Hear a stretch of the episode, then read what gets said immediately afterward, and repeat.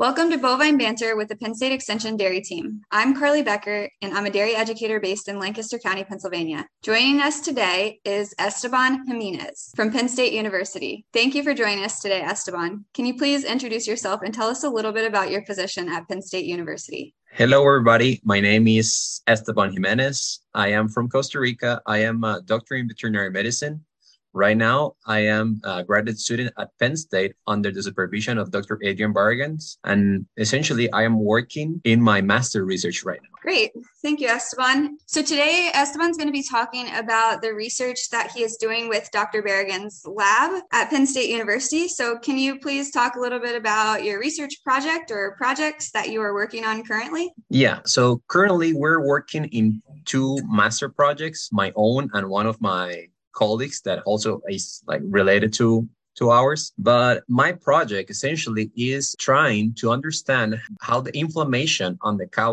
works during the during the transition period and what is the or what are the effects of the pre-partum treatment with non-steroidal anti-inflammatory drugs in the postpartum. For example, we want to see the incidence of postpartum diseases. We want to see how is the reproduction of those cow, those cows treated and we also want to see the effect in the milk production. Awesome. So we have a few questions just regarding your research, just to dive deeper into this topic. Mm-hmm. So during the first several weeks of lactation, this is a high risk period for cows. From your studies, do you know how common and how long subacute inflammation lasts in transition cows? Yeah, that's a, a, really good question. So, as we know, the, the transition period by itself is starting three weeks before and going uh, until three weeks after parturition is a critical moment for cows because during that period of time, cows experience some physiological changes that challenge the overall performance. So there, there are different studies that have shown that animals that have like more inflammation during this period of time are more prone to develop postpartum diseases and have a poor reproductive and productive performance. So we know the inflammation starts before calving. We're not sure why or when it's related to be around 14 to 15 days before calving. And that inflammation could goes until the first 21 days in milk. Right now, our group or different groups haven't like get the main idea what is happening.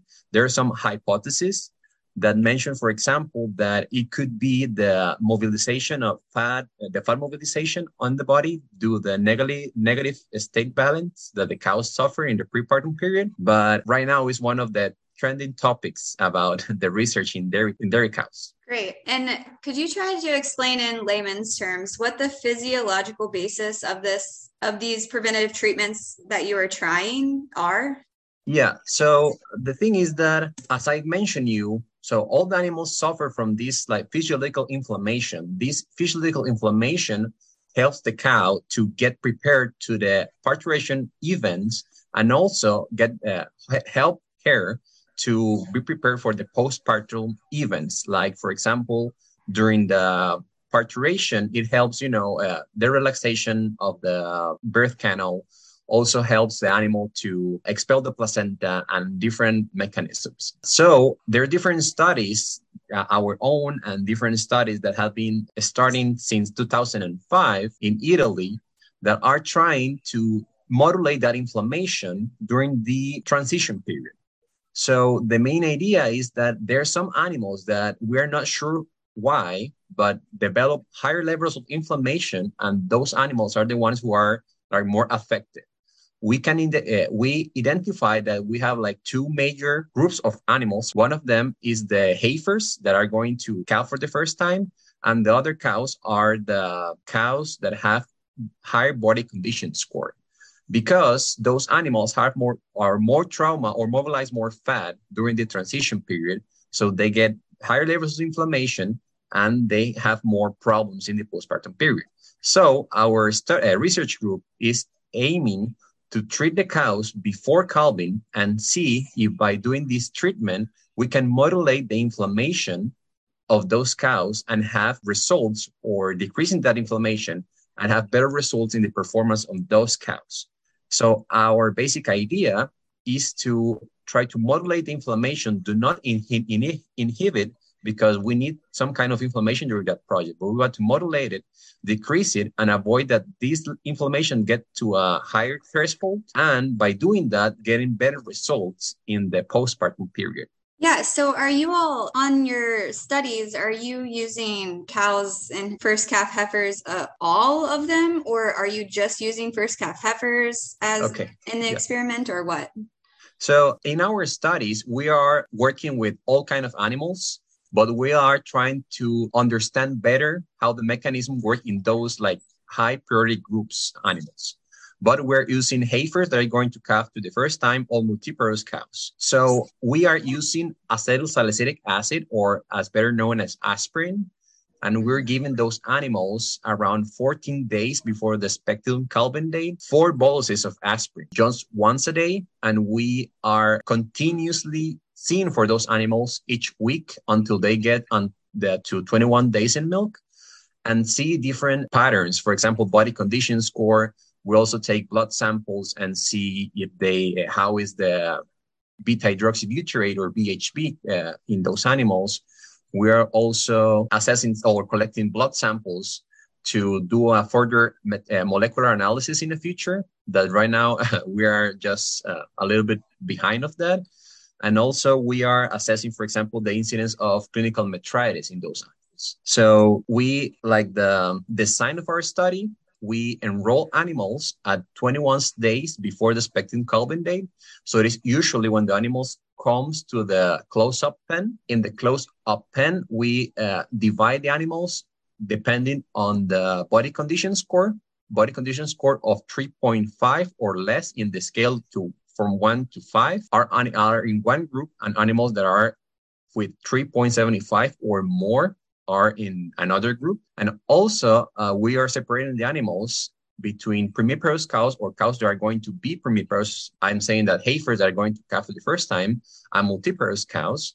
So we randomly allocate the these kind of animals in the treatment. So the treatment will be uh, acetylsalicylic acid or aspirin, four boluses, or placebo that is just gelatin capsules filled, filled with water. And then we continue following those animals until the 21 days in. Okay, so I guess you guys are looking to answer this question, but is it always necessary to treat cows after calving to decrease inflammation and improve welfare? That's a, a, real, a really good question because so we have some evidence in with different other research groups that it is not always necessary to treat the animals in the postpartum period. For example, there's a study from a group of research in Canada that they tra- treat the animals with flunixin, treat animals just before and just after calving. And they saw that they have poor results in those animals, having less milk production and also increasing the, re- the, the risk of having a stillbirth. So uh, we have to understand that the inflammation by itself, we cannot uh, inhibit it by in totally because the animals during that or all the mammals during that that period of time need some uh, some kind of inflammation that helps them to go through that process. If we inhibit it by itself we can have these like bad consequences like mm-hmm. this group have in, had in canada. So the idea right now is not treat the animals not not treat all the animals. The idea is basically uh, understand what animals are more prone to develop diseases and see if we modulating the inflammation in the prepartum period could have better results than treating, treating the animals in the postpartum period to avoid any kind of these uh, interactions and having negative consequences in those animals. Yeah, that makes sense. And this is kind of a side thought, or it leads into the next question. But there are a lot of dairy farms right now that are having labor issues. So if you were having to treat all the cows on the on the dairy farm before calving and right after calving, that would be a lot of extra labor giving them those boluses all the time. Mm-hmm. So how applicable for a real dairy farm are the proposed treatment approaches that you guys are looking at? Okay, so right now with my study that we're uh, using it at 14 days before the expecting calving day, we believe that is quite applicable because it is one of the moments that usually people use to, for example, put vaccines or are the moment where uh, they put, for example, the identification tags uh, with colors or with ear tags or different methods.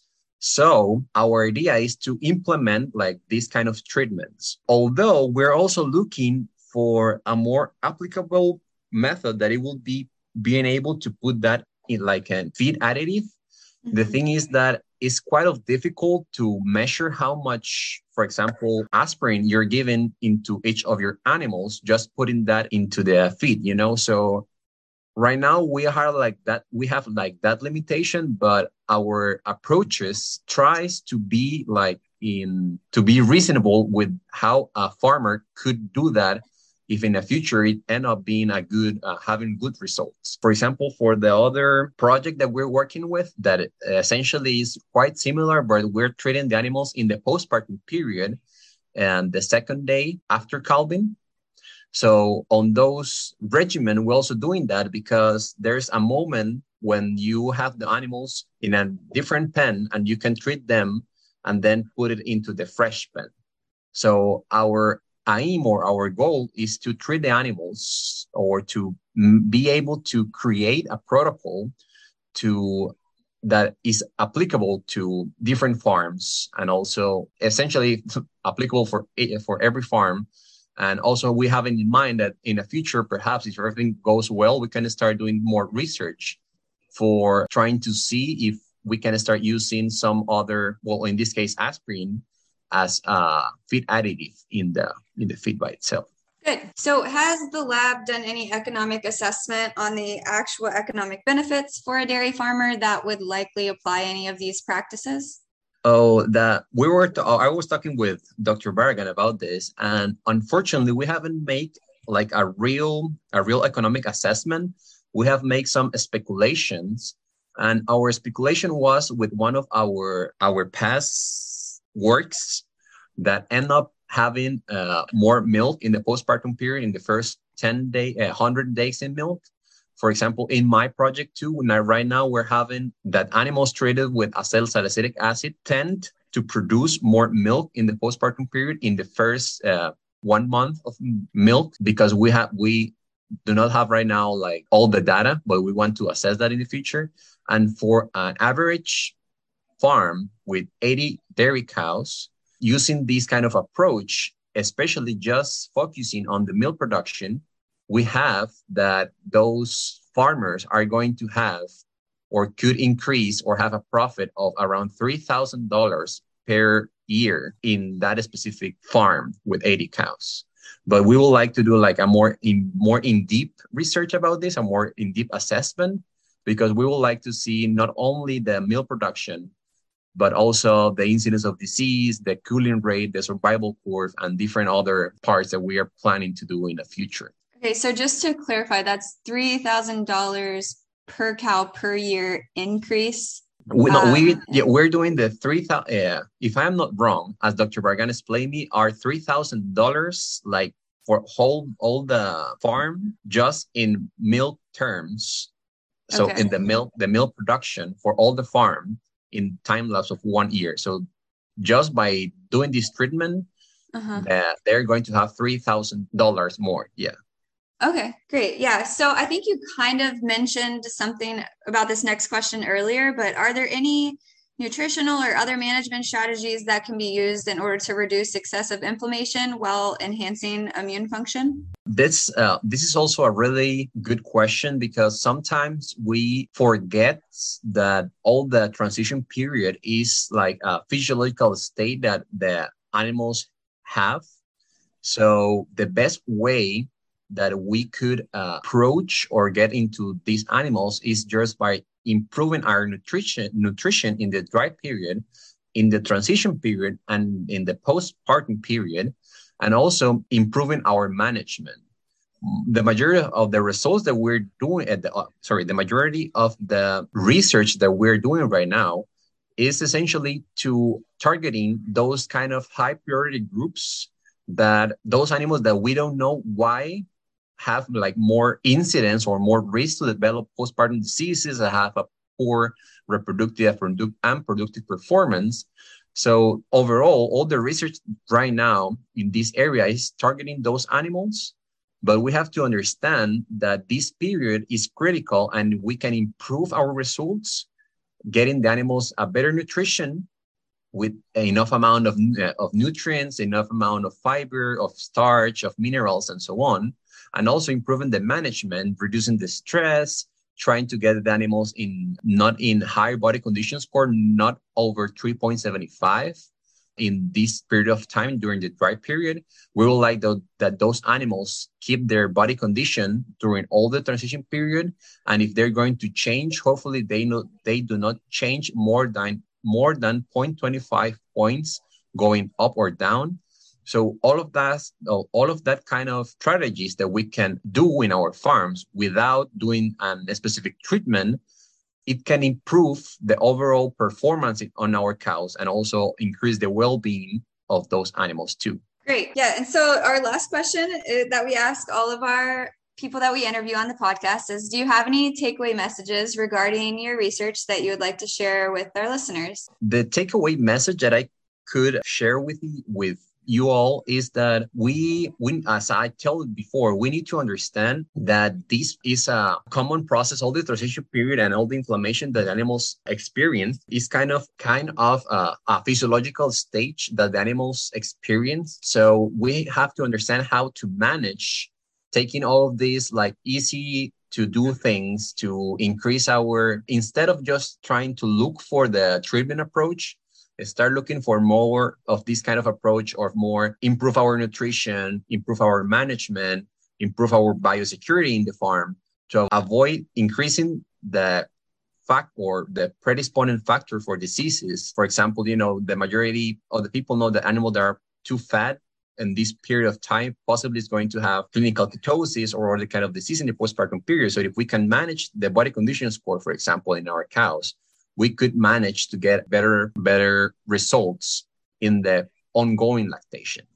So my takeaway message, making a, a, briefly summary, is try to focus on the on the easy things to do first. What kind of easy things I can improve in my farm, and then if we have a, if you have any other problems, try to go with your uh, and ask them about, for example, try to uh, understand how you, you can improve to get better results in your daily basis. Exactly. So basically prevention rather than treatment. So it's all about management there. Exactly. sure. Yeah, so this sounds like a really interesting research that you all are doing. And just thank you so much, Esteban, for talking with us today. And thank you to all of our listeners. If you have any further questions regarding this topic, you can email me at cab7033 at psu.edu. And I'm sure Esteban would be willing to take any questions. I could forward them to him. Sure. And thank you. And don't forget to tune in next Tuesday, where dairy educator Rainey Rosemond will talk with Dr. Chad Dechow about his research at Penn State University. Have a great week. Thank you.